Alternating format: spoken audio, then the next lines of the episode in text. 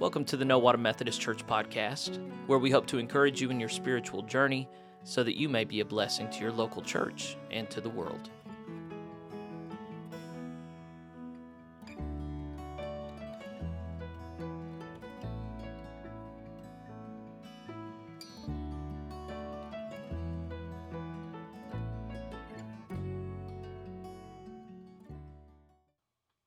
Right, everybody, this is the Nowata Methodist podcast. Thank you for joining us.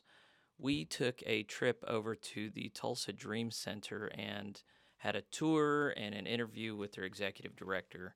It was all very interesting. Um, for the podcast, we're not including the portion where he gave us a tour of the facility and explained everything because uh, you can't see it, so you would not enjoy that very much. But if you'd like to see the full version where um, we walk through the building and he points out all the different rooms and talks about uh, the different programs and ministries they have, then go over to our YouTube page. And uh, TJ and I took some video that he spliced together. Um, all really interesting and engaging stuff. So, um, what you'll find included on the podcast is just the sit down interview with him where he does some overviews of the organization as a whole, but he does get into the nuts and bolts around a lot of different ministries and programs. They have kind of their principles and how they govern the organization. And um, as a person who tries to run a, a good organization that's admittedly much smaller than his, I just found it all. I found all of it really interesting. So I hope you do too.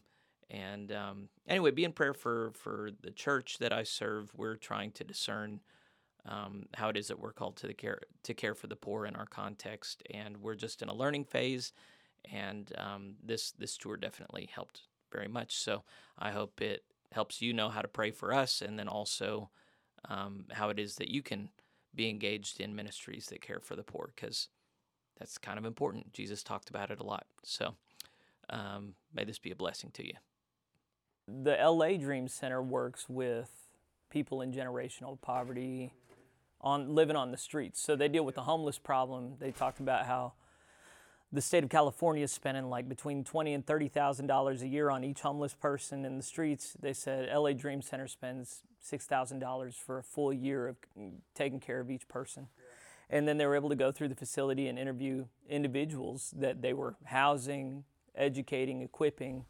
Um, and then addiction has a lot to do with that as well. So they had a strong addiction ministry and then the the assumption I carried with me was that all dream centers would be dealing with the same root issues of poverty and and uh, addiction, but it seems like your facility it does deal with uh, systematic poverty, but y'all come at it. Um, I think it, it, seems to me y'all focus on children more. You focus on education. It seems like you focus on resourcing about as much. Where when people come in, you're able to hook them up with resources and stuff. Um, what what differences do you think would you say you have? Well, and I'm also curious with other institutions in North Tulsa, mm-hmm. like what do y'all do that is different, and then what do y'all do that's really good? It's obvious that y'all have a great footprint in the community. Y'all know who people are. Mm-hmm. But then I'm also curious about how you're able to figure out how much good you're you're you're getting done.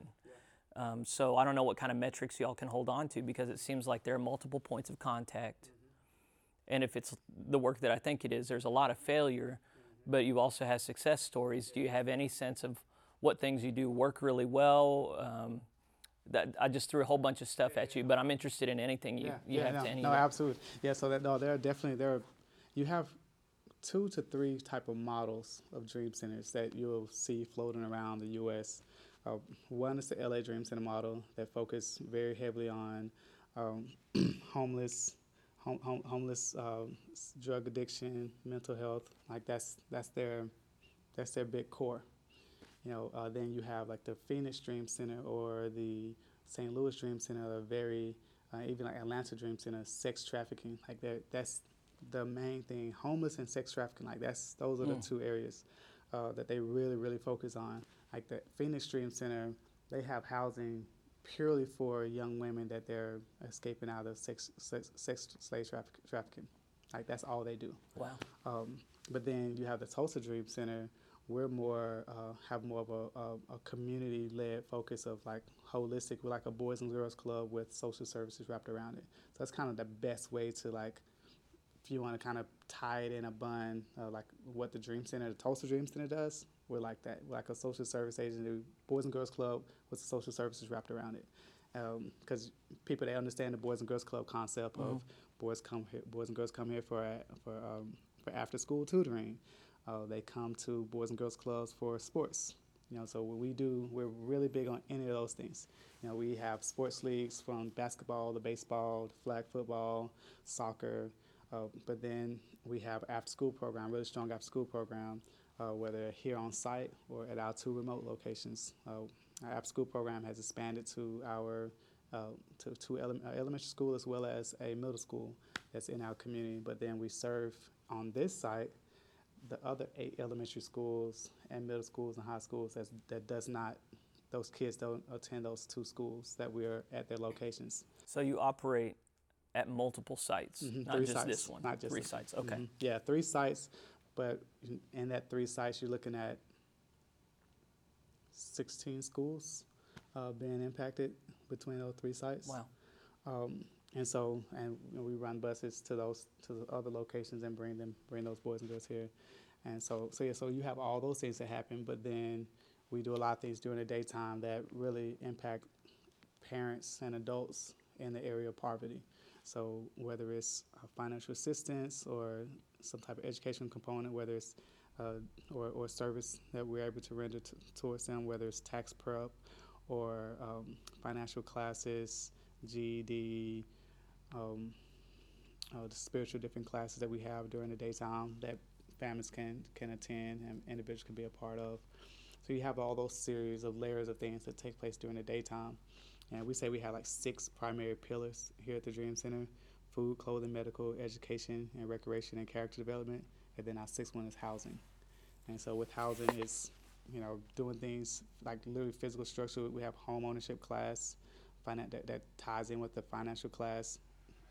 People get to a point where let's get their let's get their credit up where it needs to be, and they get their finances together, so then we can get them financed to actually buy their own home.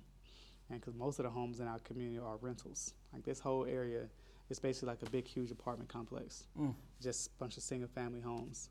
So our goal is how do we create more single family homeowners in the community? Because when you have homeowners, you have stability. You have people that's going to have agency in the community, community, they're going to have buy-in in the community because they're not leaving at the end of their lease. You know, so so you're it's it's much harder to run someone out of uh, their home because their house got broken into when they own their home than mm-hmm. in comparison to someone that rent their own home. You know. So the housing piece is that new? Yeah. yeah okay. That's, that's, that's fairly new. So do y'all own any real estate, or is it more of just? So we're in the process right now of acquiring uh, the empty lots and the boarded up homes around by. The, we're focusing on this side of 46th Street, or not 46, but Martin Luther King Boulevard, and on this side of 56th Street. And so we kind of focus on this box here mm-hmm. to acquire as many properties as we can in this area, mm-hmm. and then we'll expand from there. And I'm remembering on your bio that I read this morning, it said that you personally, mm-hmm. not just professionally, but personally, you, you yeah. this is an area that that you're. I don't remember the exact language, but it seemed that you were investing in real estate locally and yeah. Uh, yeah, affordable housing. I think was a term. Yeah, yeah, and that that was that was something that the affordable housing aspect was something that I really felt really strongly in mm-hmm. uh, for years, and just really wasn't able to get the Dream Center as an organization to move on. Mm-hmm. And so once I became executive director, I was like, "You're just going to do it anyway." We're doing uh, it now. So yeah, so on my mind, the recreational side. I like that you said the recreational and character building uh, mm-hmm. together. Do you guys? I would say uh, having classes or anything like that. And I know a lot of it mm-hmm. comes being on the sports fields and stuff like mm-hmm. that. do you guys do something other than just practicing in games and like that with the kids on the character building side Yeah. of, of stuff? Yeah, so every it's interesting how it worked out. Like uh, I say back in 2010, God he put like eight um, core values, if you will. Like God, I was praying, ask God, like, what do you want us to impart into our boys and girls, and just trying to be intentional about it and um, and he gave me eight eight words: honest, fair, strong, wise, kind, intelligent, courageous, and ambition. and so um, and so I wrote I wrote those those eight down, and we began to we created a curriculum like what does each one of those things um, what what are those things? And how do we want to impart that into our boys and girls? And we wrap that into everything that we do. So whether it's our after school program or it's our um, uh, sports programs. And it's ironically enough that all of our sports the, the leagues they last eight weeks. Yeah. and so every week is a every week is a theme. Yeah. and so at, so the coach you know it's like oh this week is our word is honesty. And the kids they hear it year after year after year after year. And they they to the point where even our staff like all of our staff like they know those eight core values like we use that to encourage our boys and girls. We use it to redirect our boys and girls. And so a coach he may be you know he may be a hawthorne elementary coach. And you know and our teams are, are school driven so like our elementary schools all of them have school teams and it's their it's the principals it's the school's team. It's not our team that we assembled at the dream center. They practice they try out most of them at their school and then they play the games here at the dream center. Mhm. but we give the lessons to the coaches and say hey this week you guys talk on honesty.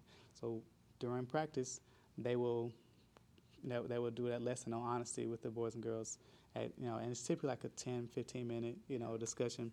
And then uh, on game day when when we have our time here we'll pray and we'll do a quick like five minute stand up nugget on honesty it's like hey so this week uh, boys and girls you know your coach your coach talked to you guys about honesty can someone tell me something about it Yeah, what is that? what did you guys learn? And it- that's that's my way of making sure that, and the coach is in the circle, so like he knows that like dang like PT is gonna he's gonna ask the kids, Yeah. and so if I don't do it, like I'm gonna look foolish. Cause I'm gonna like yo like don't forget you're supposed to be doing it because none of the kids have anything to say. I'm gonna circle back around to the coach like hey like remember like this is part of teaching them mm-hmm. like it's not it's more than basketball. Like we need these character lessons being, Yeah. being being brought into it as well, and so so we're so we so there's a constant you know, follow up, and I guess you can say like we intentionally do things as a form of a follow up. You know, I, I don't sit down and say, "Hey, are you doing your lessons with the kids?" I have a good, show. yeah, yeah, it's gonna show and in the round. Then then after that, you know, like, can you guys tell me something? And typically, you know, they they're teaching it to their peers at that point. And then it's like, all right, good. Let's who's gonna pray with us today? And then you know we circle up and we pray. And it's it's interesting because a lot of the parents don't even realize the conversation that's happening in the middle, in the center of the floor when we're doing that. But we do the same thing with soccer. We do the same thing with flag football. We always circle up and pray before the games. So you guys ran through the actual Boys and Girls Club? No, no, no, So- no. Okay, so No, I was saying we're we're, we're kind of we're just our own. I was saying we're kind of like a boys and girls club, okay. but we're not affiliated with the boys and girls club. Yeah, yeah. If you kind of think of the things that the boys and girls club have to offer, we we offer a lot of those same type things, especially when it comes to sports and um, and, and education. But I like to think we do it much better than they do. Sounds so- like you, right. And So so, do you, uh, this is one thing I ran into a lot last year. Do you guys do any sort of like a, you call it a shoe drive, you know? Mhm. Uh,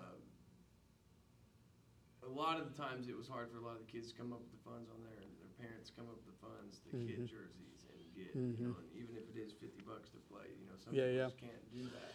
yeah, we all of our services we provide them for free, and so we have we have sponsors that will sponsor like the uniforms and different things. Uh, depending on the sport, you know, we may get a little more than in uh, some areas than others. Uh, like soccer, for instance, we want nothing for soccer, you know, because we have FC Tulsa, which is a local FC uh, soccer team. They ca- take care of they take care of all the uniforms. They pay for the uniforms, and it's not even really them that pays for it. They are connected with so many different people. Yep. They they they brought Adidas to the table. Adidas does all the kids' uh, cleats and their shin guards, um, and the soccer balls are Adi- Adidas uh, soccer balls, and then uh, BNSF uh, Railway they take care of the cost of the uniforms. Uh, they also uh, they have another sponsor that takes care of the stipend for all the coaches. Um, let's see, I'm trying to think of anything else that we may need so yeah, so you, you- Target they, they they they're a sponsor as well, and so FC Tulsa they basically use kind of like their star power, if you will, to get people to rally behind the soccer league, and we served over 400 boys and girls in our soccer league this past year, um, and and and then you know baseball, you know, we uh, we partner with um, this organization called RBI, which stands for Restoring Baseball in the Inner City. And so they take care of all the uniforms, equipment, supplies, and that's that's actually the nonprofit for uh, one of the nonprofits for the major for Major League Baseball. And so so you know they they bankroll all of that, takes takes care of all the expenses. Only thing that they do not take care of is uh, like a stipend for the coaches. Uh, so you know, if we have if we can offer stipends, we do. If not, we don't. You know, um, so like so we don't pay stipends to our coaches on baseball. Um, actually, soccer is the only league that we pay stipends for when I think about it. Um, and then, then basketball, we have. Um, we used to it used to be the, Tulsa 66ers. Uh, they used to sponsor. Now it's the Thunder. Uh, they, they they help and they put in for our uh, Dream League uh, basketball league. So all our leagues are called Dream Leagues. And but so Dream League soccer, Dream League flag football, Dream League, you know, basketball, and so so yeah, so it just it just depends. Okay. But uh, but as far as uniforms, most of for basketball, most of the schools, they reach out to one of their partners and they take care of the uniforms, and um, and, and it's you know they get really nice uniforms that just they use the same ones from year to year, and um, and it, it has because it has the school's name on it, their mascot, their colors, and it's like even like the pom squad, like they'll have pom squads, like the girls have like cheerleaders and stuff like that.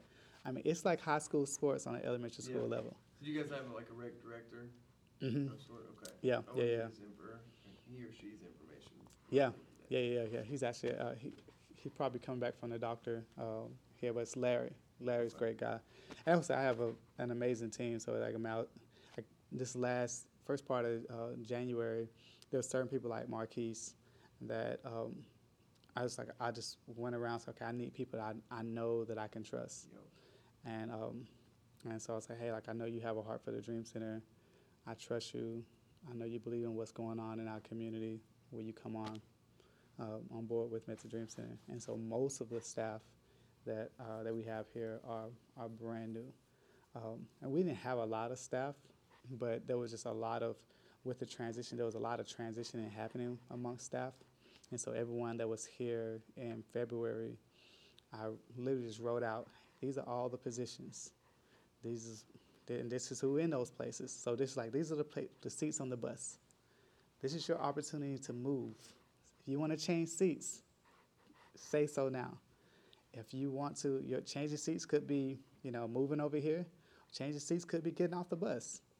Totally fine.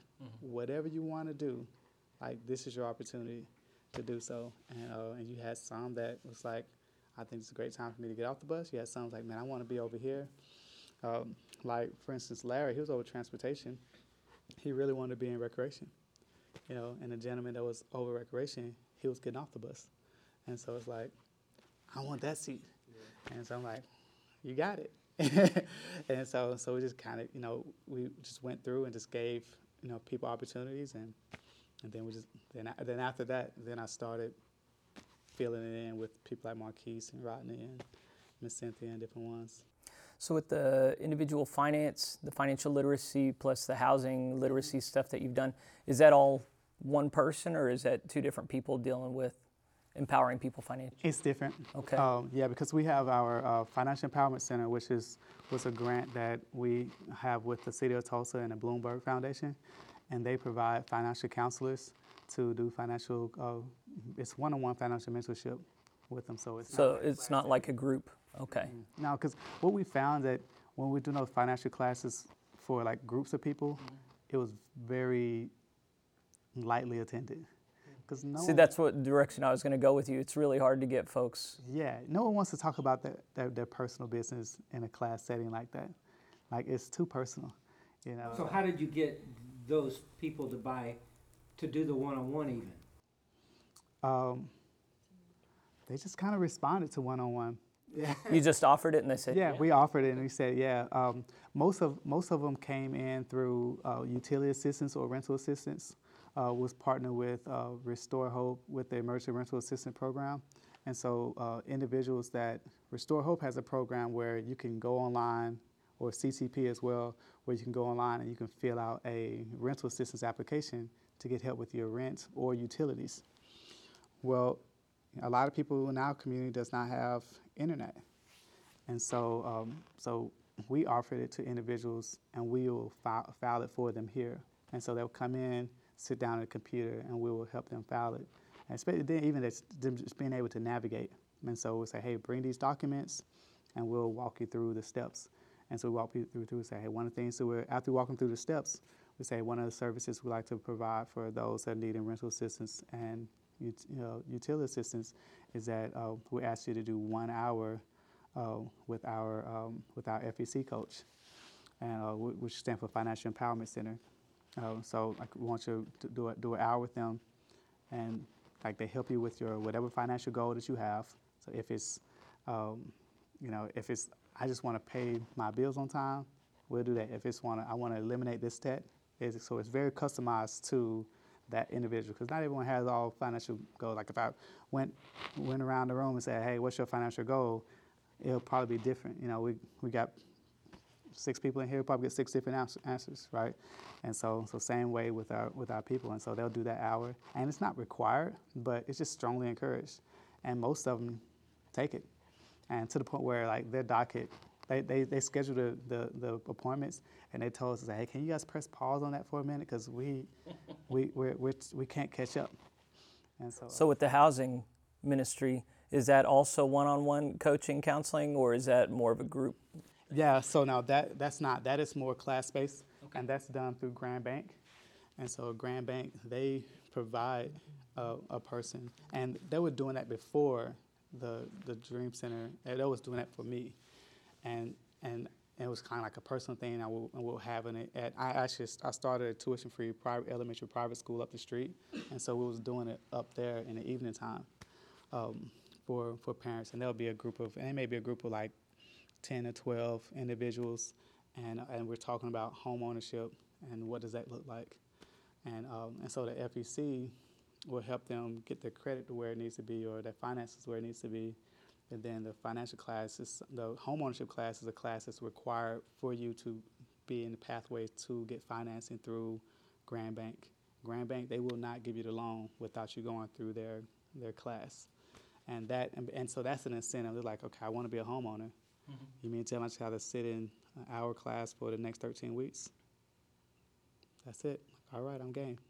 and this is is this mostly parents of children that you guys have are, are ministering to in your other programs? Yep. Yeah, yeah, yeah. Ninety percent of them easily are their kids are connected within a dream center in some way, form, or fashion. And that's ultimately that's the goal. It's like how do we break the cycle of poverty over like the whole entire family? And so having services for the adults, having services for the what you know kids. When and I say kids, I'm I'm saying anyone under 18.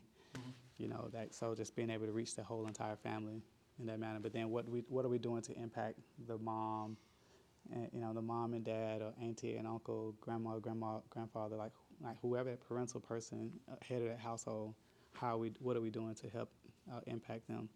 We also partner with um, uh, Tulsa Work Advance and uh, assist with like job seeker workshops.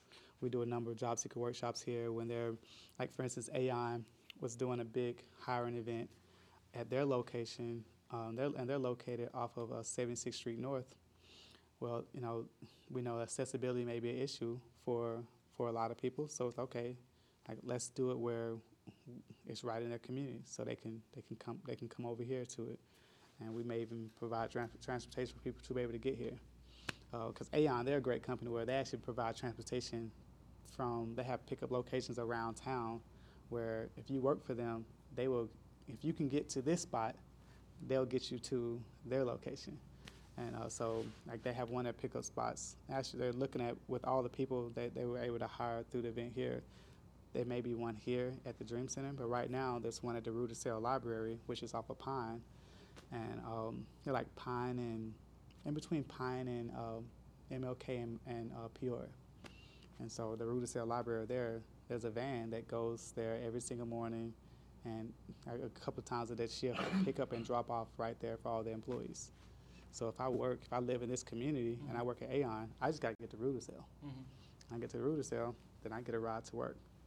And so, so they're a great company. Do you, so you, you help people get jobs. Do you do any like job training, like basics of like getting and keeping a job, showing up Yeah. on time. I, I forget what there's a there's a term for that, but Y'all teach Yeah. courses in that. Yeah, and that, that's what work Tulsa Work Advance. They Okay. go through all that. So they do the, the job seeker workshops.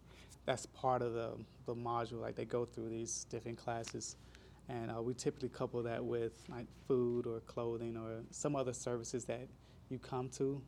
You know, we we just kind of really strategically just place it at the same time.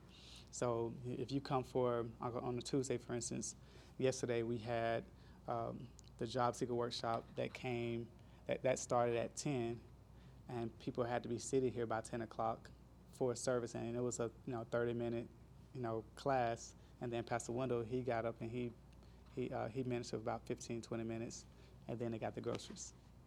And so so we just kind of looped it all together in one hour so you get the job seeker workshop you get the spiritual aspect of things and then boom you get your mm. groceries.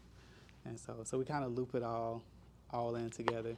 And then sometimes like, like the longer class we may say hey immediately after groceries we have this going on. Or it could be you know at nine o'clock this class is taking place and then we have grocery service after that. But yeah but you'd be surprised how many people they they they come and they attend those classes and they're, they're always well attended. Like yesterday i think it was it was anywhere between 35 and 40 that was here for just for the job seeker workshop and the job seeker workshop actually yesterday was start at 9 because it was long they did like some resume writing and some mock interviews and different things uh, with them So I know Van well enough. I can speak for him too. But I know, that was only kind of a joke. But um, there are many churches in town for whom they've they've been working with this model for some time of uh, build and design ministries that that engage children in a fun way that also hopefully builds them up and blesses them and sends them home. And the hope has been that the families would follow the kids and come close, and as they do so, we can build relationships generally speaking, it has not worked out at all for at least a decade. Um, and we've just noticed that parents are, are increasingly indifferent to the efforts of the church to build relationships with them, and they're happy to take services, but not at all eager to engage in, in building relationships. And it could be that, that we're just so untrustworthy that we shouldn't, but I obviously don't think that's the case. I, so I wonder how much y'all deal with that phenomenon of just ambivalent parents who come around and okay, what can you give me? I'll take that. But no, I, I you know, I don't want to be friends. I don't want to. How much of that do you deal with? And then do you really deal with many adults that are like, yeah, okay, I need I need to shake things up. I need something new. What can? Um,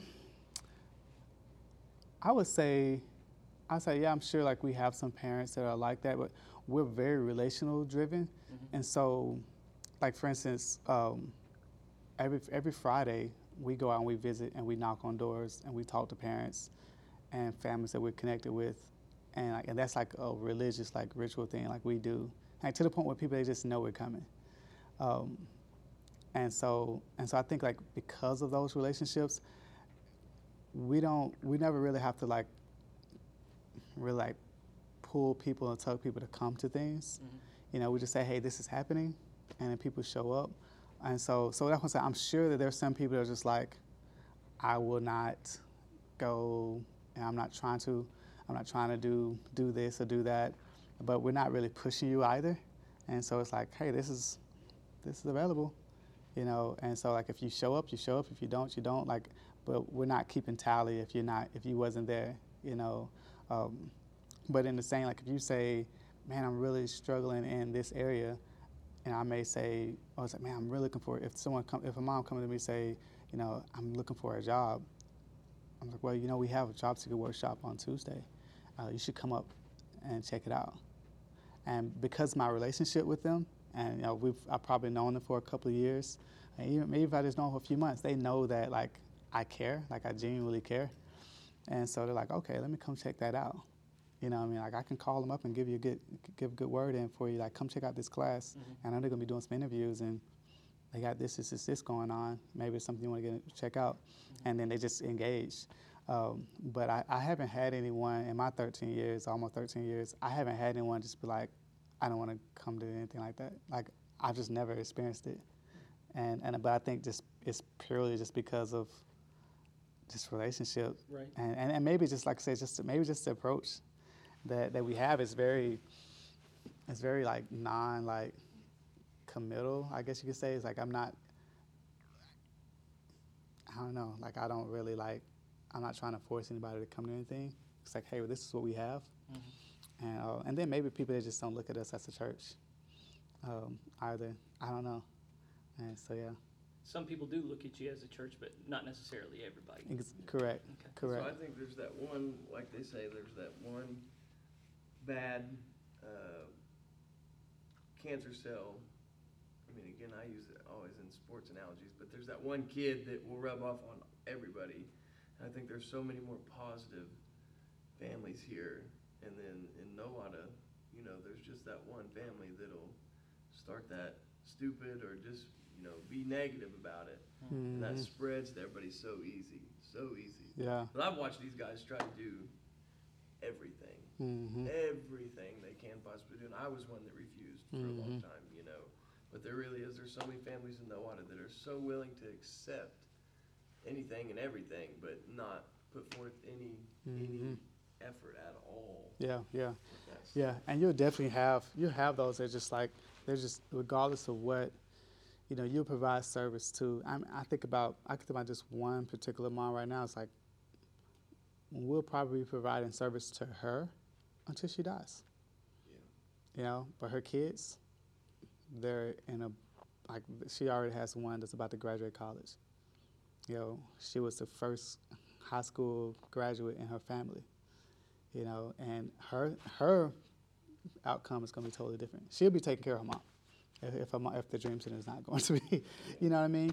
Um, but but like but I honestly like and so so she might have mentally said like, and, and and I don't know and I don't know like what's her. I'm not to try like pres, you know, you know, I guess prescribe if you will like what is what was her reasoning and why she she never took advantage of like the the services that was available, but nor am I like I'm not coming after her about it either. You know, it's kind of like, you know, just the Bible says the poor will be with you always. She's just one of them. Mm-hmm. Yeah, there's a lot of overlap between what we try and do, and then there's some difference. Because what we are intentionally trying to do is work them into a community of faith, a regular, you know, weekly engagement with people who are praying with and for them and doing life together with them. And so there's some clear overlap with y'all doing that here, but also that not necessarily being the norm you're driving everybody at, or even the. It seems like you guys are really driven towards uh, breaking the cycle of poverty, really, for a lot of people, and and uh, being not at peace, but just understanding there's a lot of folks that's already set in their ways, and you're not going to change them. But for their children and grandchildren, there might be a different way of life that you guys open that door to. Exactly. But then even like like spiritually, like I'm still like I'm I will constantly like I, I'm not a per- type of person that like I'm going to force you to like accept Christ, like. But I'm, al- I'm, I'm always going to give you the invitation, and you know what I'm about. And so and so like it's not. They will come to like just because because we're doing life with them, like when they need prayer, better believe I'm the first person they're calling. Like yesterday, you know, there was two there was there was uh, two shootings that happened in less than 15 hours in our community, which was like a lot. I got phone calls about both those situations from families that was impacted by that, like multiple phone calls. And some of these families I haven't talked to in six months, and some of them I talked to, you know, the day before. You know, and, and and so I'm so I'm spending my evening bouncing around from house to house, praying with people, and um, and just just ministering to them. And and for me, like that's like, that is, unfortunately, because of the scenarios, like that's that's that that happens more often than I would like it to, you know. Um, but they know, like, and and and. Those are those opportunities where, like this, for instance, the shooting that happened in, in Comanche. You know that that mom, she's been around the Dream Center for probably two or three years. Had never accepted Christ, but she did last night you know, and not just her, but like multiple people that was there, um, that the family members that was that was there, just like yeah, like we got to change, like yeah, like it's time. Are you ready now? it's like like you see this path, like this is this is the direction that you're that you guys are going, and unless something like you're the head of this house, you know, that's I'm saying right now, like God wants to be the head of this house. But you're leading in the wrong direction because you don't know how. You're not equipped to. But God, He would equip you to do so, but you had to have Him in you. Mm-hmm. You know, and and so so it's is is them seeing that, and then once you know life hits them, where it's like, okay, yeah, like it, and then You guys have earned that trust. You've laid that groundwork. They're able to easily. They probably already tra- transitioned in in some sense, but just give themselves to the fullness of what you guys offer, and then at that point, it's pretty hard to fail. Oh yeah, yeah. And then those people like they'll be plugged in forever. You know, they'll be and, and that's what ended up happening. You know, they Tuesdays and Thursdays it's a lot of people use them as Sunday mornings. Like to them that's like that's Sunday morning. Like, oh, I need you to come get plugged into God's CR. That's our that's our uh, our, our Bible says. It's like so like last night I was like, we have God CR on Tuesdays. You should come be a part of it. And they're like, Yeah, I'm gonna be here. And I know she are. I know I know she will. Thursday nights we have our Bible school they get plugged into our Bible school. And Thursday nights are are typically like we're doing some revamping of it because we have a new uh, a new director uh, of it, and just we're gonna change the whole direction of it uh, next year. And so it's not as well attended as it used to be, like pre-COVID. But um, I've kind of just like let's, let's just let it kind of finish its cycle like this year, and then we're gonna kick it back up. But man, year one we could easily have 60 to 100 people. And then year two will be around that same amount uh, that were coming, in. But it's families that just have gotten connected, and and it's you know, it's, it's it's Bible school, so they're learning everything from apologetics to just Christian basics class we call we call it Christian basics, but it's like just the ABCs of of of of, of our faith, you know, because they just didn't, most of them just don't have that foundation, Right. you know, especially now, like you know, like that the generation. It's interesting, you know. I, I was, like my my generation. I was raised by my grandparents. My grandparents were, you know, I had some praying grandparents, but we we did not attend church all the time. Mm-hmm. Like we, primarily Christmas and Easter. Mm-hmm. Like growing up, I knew there was a baby that was born. That's why I'm getting Christmas presents. And then and then he grew up. He, he grew up as a man, and I and he died on the cross and they say he died for me, and now I'm getting Easter eggs. Like that. That was the pretty much the gist of my understanding of the gospel. You know, growing up, and but but we prayed, you know, every day. You know, I watched Gospel Bill all the time. Love Gospel Bill. Uh, I- that reference? You're grinning. Willie George. Yeah, like I, yeah, I used. I, it's funny. I didn't know who Church on the Move was. I knew. I knew. I know who Willie George was. But I knew who Gospel Bill was.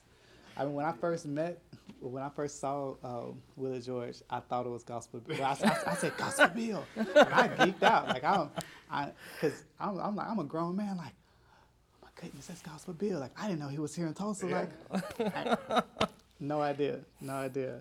And so I remember I called my grandmother, and I was, I was like, Mom, like I saw, I saw Gospel Bill. She's like, No, you didn't. I was like, I did, I did see Gospel Bill, and like I haven't seen since I was a kid, you know. But yeah, but it is definitely uh, that generation of just not necessarily being like connected to church and like knowing like the and I, I, I still learn a lot like the things of church you know like some of the it may it, it may have a, a, a sensual like re- religiousness to it but then there's like there's there's something about rich things you do ritually that is good for you but then it can also be like if if it's not balanced it can be very it, it could be it could be bad as well Oh you know? sure. Oh yeah. and but because of that like you you easily have a um, a generation of young people that they don't even understand the the the good dynamic of like this is what you do at church you know it's just like we bow our heads and close our eyes when we talk to god you know like like literally i could stand in a room especially our younger kids and say okay boys and girls let's pray and they'd be like all right but like, but they wouldn't. They they wouldn't know. They, yeah, they don't know any different. They don't know any difference. Yeah. You know, because they're not going to a church. Yeah. They're not going to church at all.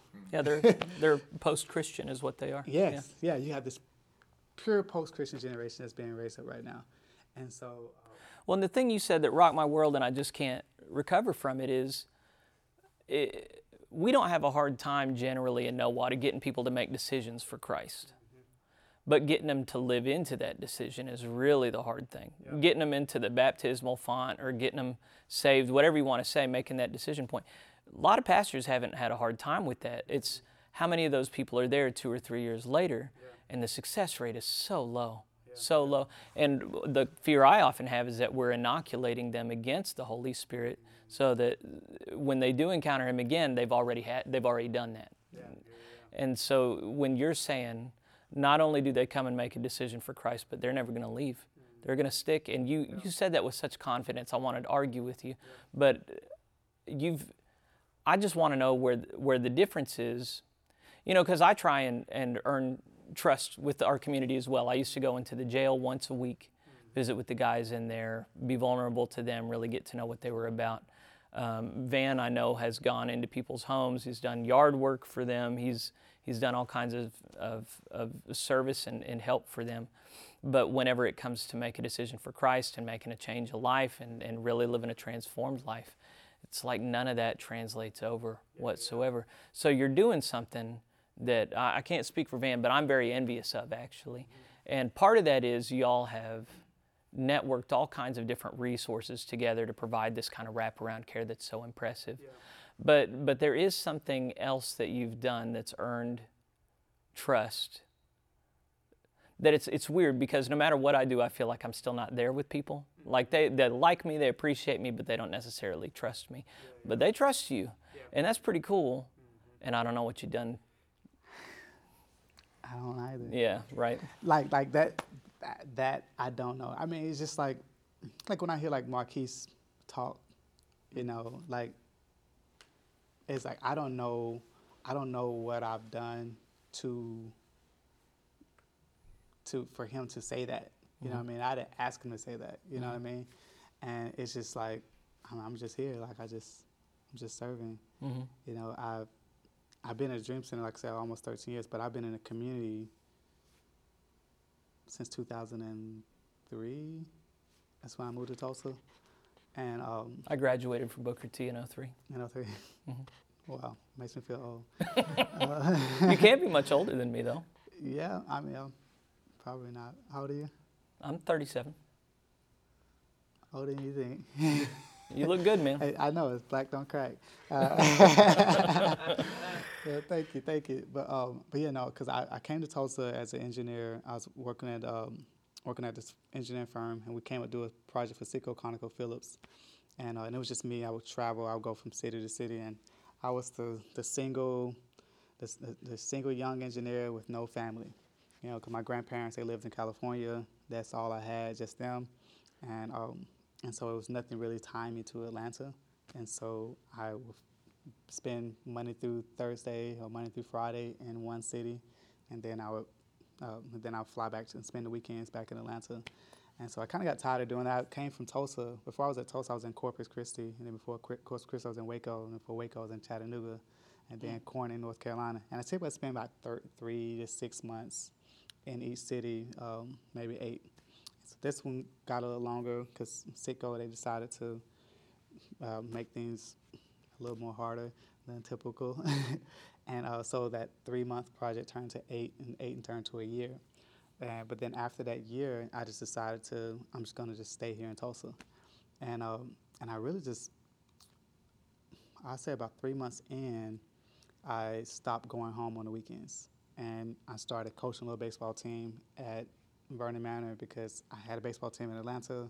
I wasn't able to to go back and forth with them, and so uh, because they shifted our games to the middle of the week, I was like, dang, I can't play. I, you know, I can't. So I was, I'm gonna find me a team. And I put, I just put a group of kids together, and so I just built a, a lot of relationship there. And this was before you had a family of your own? Yeah, before I had a family of my own. Yeah, like I was just, I drove up in my car and had a big, huge bag of baseball equipment, and I love baseball. I played baseball in college, and um, and so after I finished at, the, when the project was was wrapping up, and I decided to stay, I decided to move into one of the apartments uh, here in Vernon Manor, and they kept saying, "I'm grew up in South Central, so when you talk about the hood, this is not the hood." Like I, I, and so I was like, eh. and, and so I was like, I'm gonna go stay at this, you know, in this in this apartment complex. And I had a house in South Tulsa, but I really wanted to live in North Tulsa. And so I'm like, I'm just gonna rent this house out. I'm gonna move in here. And they were like, this is Section 8. You can't. I was like, man, like, and people they thought I was crazy. It's like, here I am, you know, with this 700 series BMW. They was like, he's either crazy or he's stupid, you know. And I think people thought I was just really, really crazy, uh, more so than stupid, um, because no one tried me. I had the exact same experience. I lived in housing projects in North Little Rock, Shorter Gardens apartment. They were featured in HBO's Banging in Little Rock. I just lived there a year out of college, and they all thought I was selling drugs or something. Nobody messed with me. And uh, I, do, I wasn't driving as nice a car as you, but I was just this educated white boy living in the middle of, I don't know, a half mile in every direction was just poverty and crime. But it was like there was a little bubble around me or something. I never had anything. Yeah, that's what I tell people all the time. It's like I never had an issue with my. No one ever broke into my car. No one ever broke into my apartment. Apartment.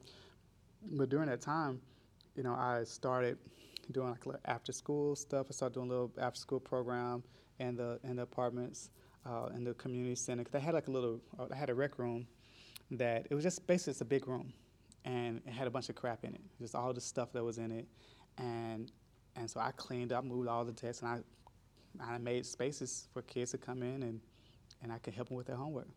And I, then I do my baseball team. So I'll help them with their homework and then we'll play baseball. And that's and we just did it every day. So all the parents got to know me and you know, Christmas I would call up friends from, from This wasn't even through a church. No, You weren't tied to victory or anything. That was no, just I'd never even heard of Victory at that point. And um, I, you know, they didn't know who I was. I didn't know who they were. And like for Christmas, uh, I would call up friends and say, "Hey, like, do you, you know, I need some money. I'm going to um, get all the kids some some sweaters and scarves and coats because they're cold. Like I'm seeing walk around, they walking in with no coats. And I was buying them a lot with, a lot with my own money. I made you know pretty good money, you know, uh, as an engineer. So and I had no obligations. I had no financial obligations. So like I I had a nice nest egg, if you will, like saved up, just like so. I I work. I didn't even work for like three years, and uh, I was like, ah, I don't have to work. I could just do this, and uh, so I was really just kind of like this and enjoying life. And you know, some people it's like, oh, you like being like a missionary, and I, for the most part, I knew Christ, but I wasn't like. about Christ. Yeah, yeah. I wasn't like I wasn't like really like all about it. Like I, I accepted Christ and I did some. Um, I wanted to learn more about the Bible, so I did like this seminary uh, down in um, Bethany Seminary in Atlanta. Um, I had went through that, but it's really more of a just I just wanted to learn more about the Bible. And, and I remember I told him, it was like, why are you here? It was like, you want to be a pastor? I'm like, no, no, I just want to learn more about the Bible. Mm-hmm. Like my, my roommate, he was Muslim, and he was always in the Quran. If I, I said, told myself, I'm going to be a Christian, I want to know as much as I can. Mm-hmm. And so I just like just dove in head first with anything that I could.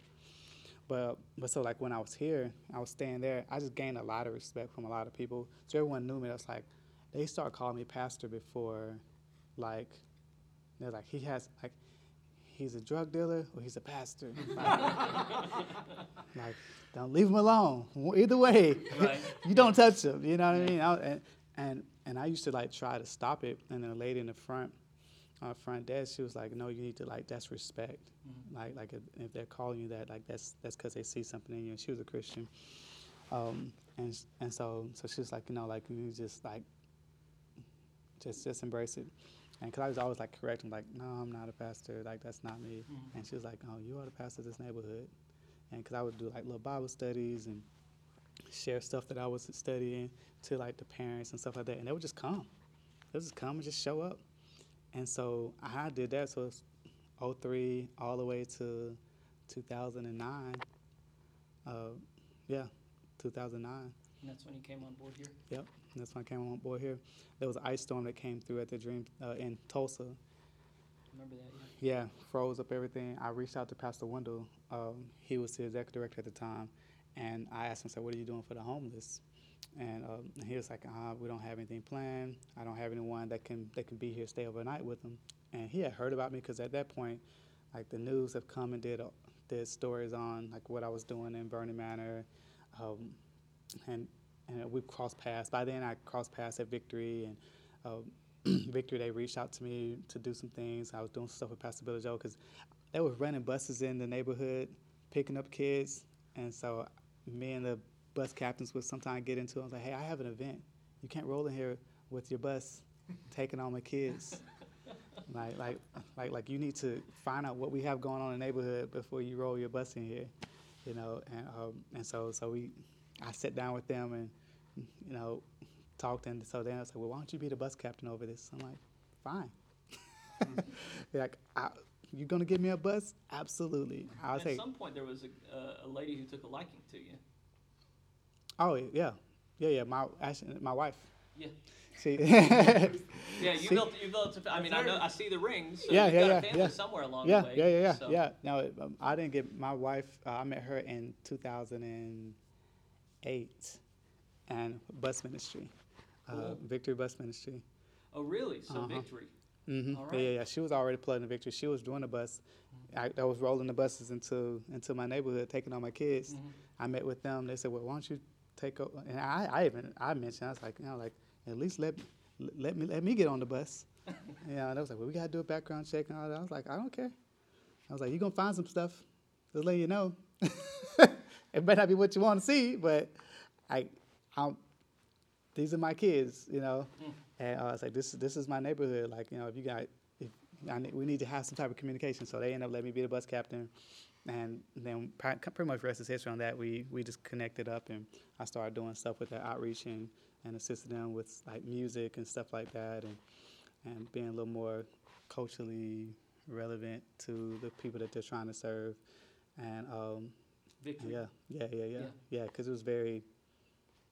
It just wasn't culturally relevant to the Sure. to the to the TJ, demographic. TJ went to their college, Uh-huh. the Victory College, and Yeah, then I was yeah. asking him about the, because they just have this big machine that they built, hmm you know, including you guys, and so I just wonder at the dynamics of a lot of that, because they obviously have a heart for North Tulsa, but also Mhm. that doesn't reflect, the the demographics here don't reflect the demographics of their main campus. Yeah, yeah, So yeah. how do you earn that trust? How do you hmm accomplish good work? And it was- coming alongside community partners like you who, Yeah. who decide they're worthy of trust. And it, it was hard. Like I mean, like Pastor Bill, Pastor Wendell, he'll tell you stories about how they used to throw rocks at the building and stuff like that. Like it wasn't. Like local people did.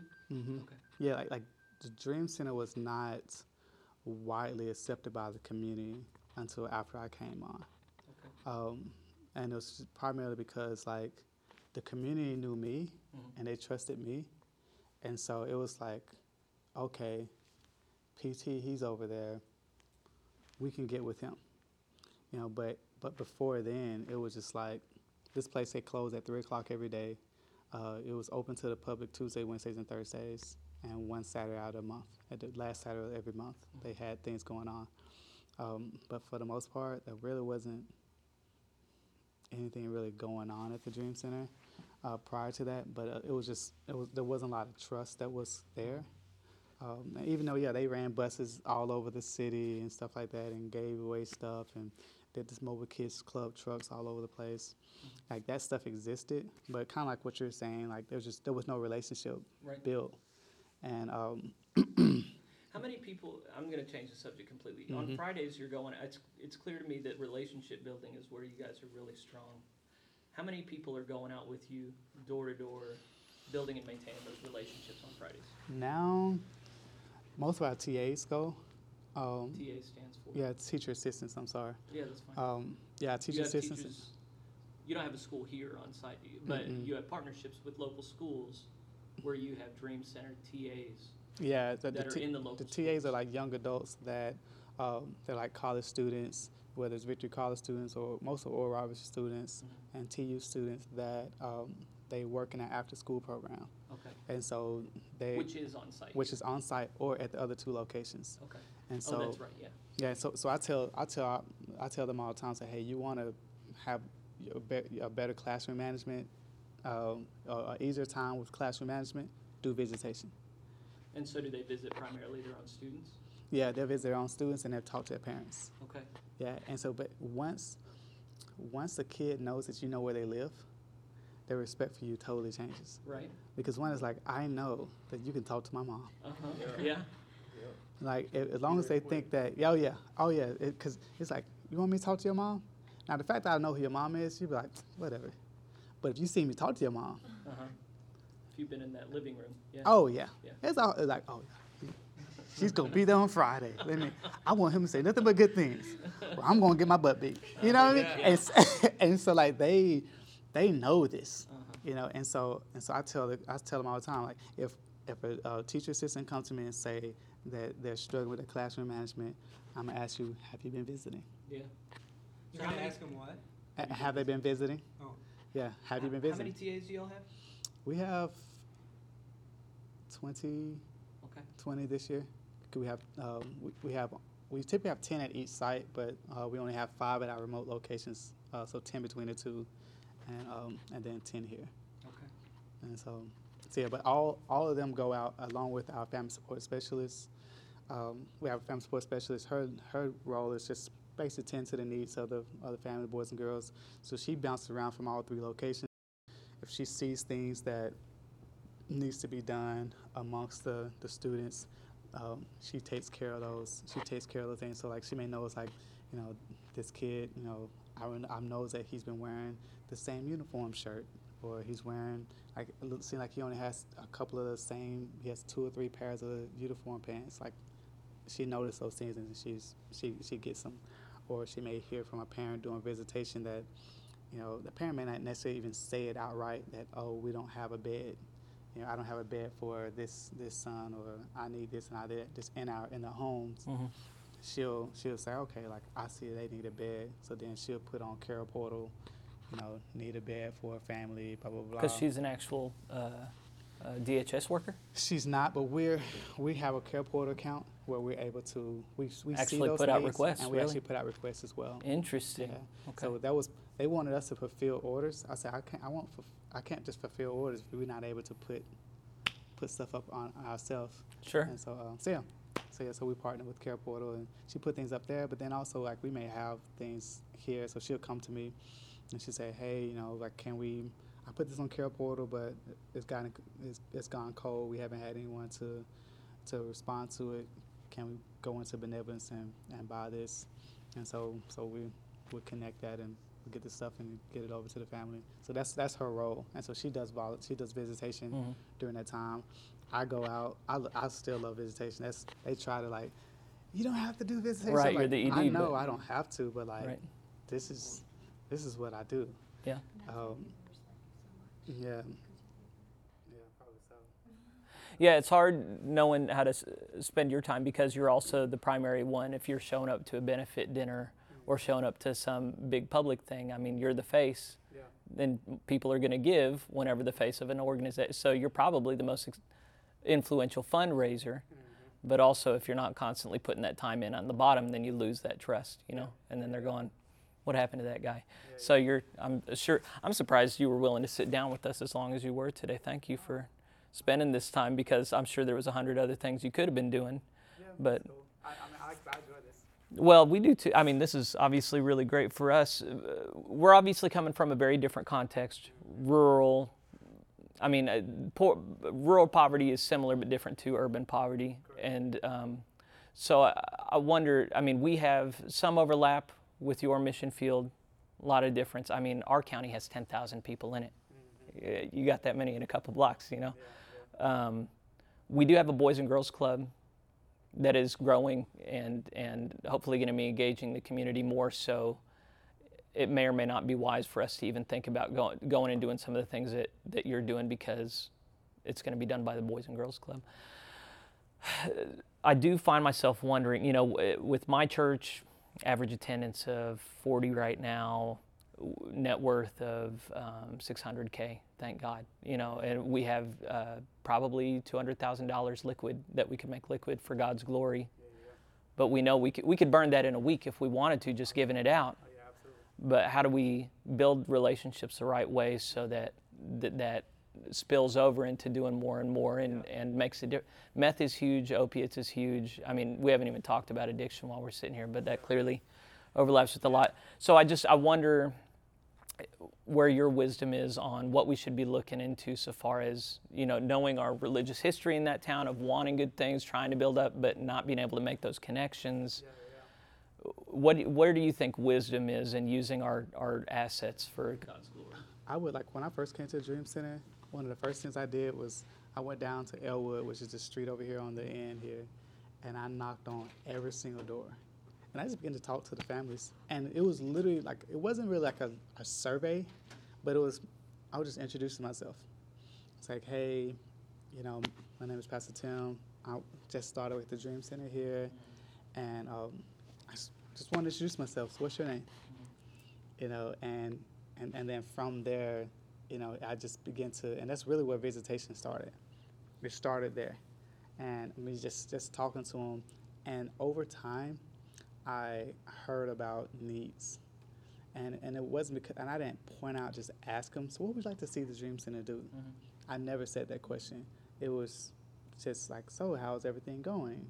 So, man, PT, you won't believe what happened. This is probably, like I say, like three, four months in, because I could now I've gone, I've been to your house, you know, every other Friday for the last, because it takes me time to, you know, circulate around, but I've spoken to you like three or four times now. Mm-hmm. I, s- you know, I, I may be just walking around, and then I see you, and you just, uh, you threw your hand up, and I, hey, how you doing today? You know, just maybe, and, and I go and say, hey man, so what's what's been going on? How you been? And then they begin to tell me, oh man, this stuff is happening, this stuff is happening, and and so and I'm hearing, you know, like yeah, like man, these these kids over here, they were breaking in their house over there, and they got in a fight over here. And I was like, man, it's like, all the drama. yeah, yeah, yeah. So you're hearing all this drama, right? And and he's like, okay, well, what? Like, and so then back on my mind, like, we need something for these kids, you know, and and and that's how. You know, it, that's how it came. Like, cause I knew, like, and I was it's the whole while I was still doing my after school program at Vernon Manor. I hadn't moved here because they were there. And like, I didn't have a, a bus or anything to move the kids from Vernon Manor to the Dream Center. I was, I was there, and um, and so yeah, so that's so and so began over time. I just began just just talk to him, and I would hear, I would hear. Were you married? At, yeah, you were married at this point. At this point, yes. And then you got kids? hmm I my, my daughter, she wasn't born. My daughter, she's eight. She's my oldest, and then I have a four year old son. I'm just the logistics of. I mean, it totally makes sense. Yes, going door to door, building relationships, earning trust. A lot of that stuff happens organically. That's time that could be spent in other places. Um, as an administrator of a church, there's plenty of things to be done for a church. Van, you're better at visiting people than I am, but you don't have kids in the house like I do. And it may not be you. It may be someone else. Right. You know, someone else that, that's, that's that's that's under you. I mean, because like for instance, like when I wasn't the executive director when I was doing those things. Uh-huh. You know, Pastor Wendell was. You know, he was the fundraiser, the one going out, you know, raising raising money for the Dream Center. But I think at that time, like our annual budget was like two hundred thousand. So very similar to where you guys are uh, right now. Like it wasn't it wasn't much at all. Um, like, cause I remember I asked, I said, "What's the budget?" And it was like he kind of laughed. He's like, "We kind of we keeping the lights on." Yeah, trying to do stuff on 200,000 a year. I mean, that is my annual budget, honestly. It's a little bit bigger, but I mean, we're not trying to Yeah, yeah. do all the things you guys are trying to do. Exactly. And so from that, so so they really wasn't even re- they they wasn't really wanting me to expand anything from a standpoint of it's going to cost the Dream Center any money. They just knew that hey, this young guy has a really good pulse on the community, and you know we need someone that has a heart for this area. And Pastor Wendell was like, I'm not going to be here forever. And so if there's, you know, like when right after he hired me, like it was kind of it was pretty much an assumption that one day you're gonna have my job. You know, like that was you know he he never said. Frankly, I told him I said if I'm gonna be here, I'm I'm in this. I, I want to have your job. You know, he was like, yes, that's my plan. You know, and so and so and so for him, he was just thinking succession, not like he didn't know how far it's gonna go with it. But um, but yeah, but I wasn't that guy, so I had that freedom to go around. So he was still up here doing grocery grocery giveaway, and I'm I'm out, you know, knocking on doors and that build relationship and just talking to people. But that because they would say things like, and like I don't know how to, you know, we used to have a computer class, for instance. We had some computers that someone donated, and it, it was multiple people that donated, so none of them looked the same, and you know, it's like a bunch of donated computers. And um, but they were sitting here. No one, no one used them. Most of them was in boxes, was set up, and so I ended up taking them and setting them all up, putting them on folding tables and and folding chairs in front of them, and and you have and we was talking about how like I would hear people saying like, yeah, I don't know how to use. I need the internet. I don't know how to get on the internet or email and like all this technology stuff is. I don't. I don't know what they do here. I mm-hmm. think like MySpace was still a thing at that time. Mm-hmm. You know, it, I, I think Facebook even was like really on. Facebook was around, but it wasn't like prevalent like it is today. You know, mm-hmm. and but hearing them talk, it was like, huh, like, And so I say, like, you think we should do a computer class at the Dream Center? Or I may not say anything at all. I may say, I put something together, and then I go to them and say, hey, we want to start a computer class. Are you interested? And I know you are because you just said it two weeks ago. Right. You know what I mean. And so those are the ones, that, and I was just, and if I had just, even when I had just ten people, like ten people was a win for me. I was like, Yeah. hey, I got this computer class. You wanna, you wanna, you wanna come to it? Oh yeah, yeah. Then they come. They come. We stand up here and grocery giveaways, like, because at that time again, people only came for food, clothing, and medical. That's it. So anytime someone came for food, or clothing, medical, I'm talking to them, telling them about hey, we have we got this computer class that we're doing on Tuesdays. You should come, or this this class because at that time we're still Tuesday, Wednesday, Thursday. It was like the primary time was open, and um, and so it's like we have these we have these opportunities for you to come and be a part of, and uh, and so yeah, they just they would do that, and that's how we grew, you know, you know, as conversations, hearing them, even when they come for like food, they come for hot meals. I would sit down with them and just talk to them while they're eating, and and I would hear just things, you know, like that stuff that they're going through, anything that they're facing, and I think it was okay, like what, what could the Dream Center do to help respond to this? Because they're going through it, I, I bet there's more people's going through it. And then if I hear it from, if I hear from someone else and someone else, if I hear from three or four people, I'm like, okay, this is a problem. Mm-hmm. And so, so same thing. I would hear parents talk about how like we need. That's how I started after school program. We open up the gym. Kids start coming in. Boys, girls would come in with their backpacks. PT, can you help me with this? Can you help me with this math? Can you help me with this? Can you help me with that? I got this. Can you can you do these? Can you read off my flashcards with me? It's like, okay, sure. And so we had so many kids that was asking about it. I reached out to a, um, a lady. She was I, she called my part of my prayer shield. Um, Miss Marcia, she would come in and she'd pray. Say anything if you want me to pray about. I was like, man, I got all these boys and girls that they're needing um, help with their their homework, and it's just me. It's like me and 60 kids in here, and like, I just need some. Like I'm just just praying and just asking God for wisdom on what what to do. It's like I'm, I was a high school dropout, so some of this stuff is like I be trying to figure it out. And um, and so the next Monday, this was like on a Thursday. That next Monday, she came to me. And she was like, "I'm here." I was like, "What do you mean?" And she was like, "I'm I'm here to help you with your with the after school program." She was the first person that said the phrase "after school program." I'm thinking to myself, "We don't have no after school program." I told her I got kids. I'm trying to figure out with their homework. She, and she was like, "I'm a retired teacher. I want to. I'm, I'm here to help you." And she she's the one that really formatted it together like what it needs to be. And and it really was just and when I say format it was just like okay we're gonna have the kids come upstairs and do their homework and then we're gonna let them go play. All right. And we, and we just started from there. But it's based off that needs of kids and sure enough like we went from 60 60 to 100 100 150 50 to 200 200 250 3 now we're serving over 400 boys and girls every day mm. You know and so but it just it just grew from there but it was based off of literally off of those And to manage those 400 children till what, 6 o'clock in the evening? How many adults on site? um, that's between the three locations and Well, you, no, just here on this. On- Okay, just here on this site. yeah on this kids site we have about 125 then Really? the rest of them off site hmm Okay.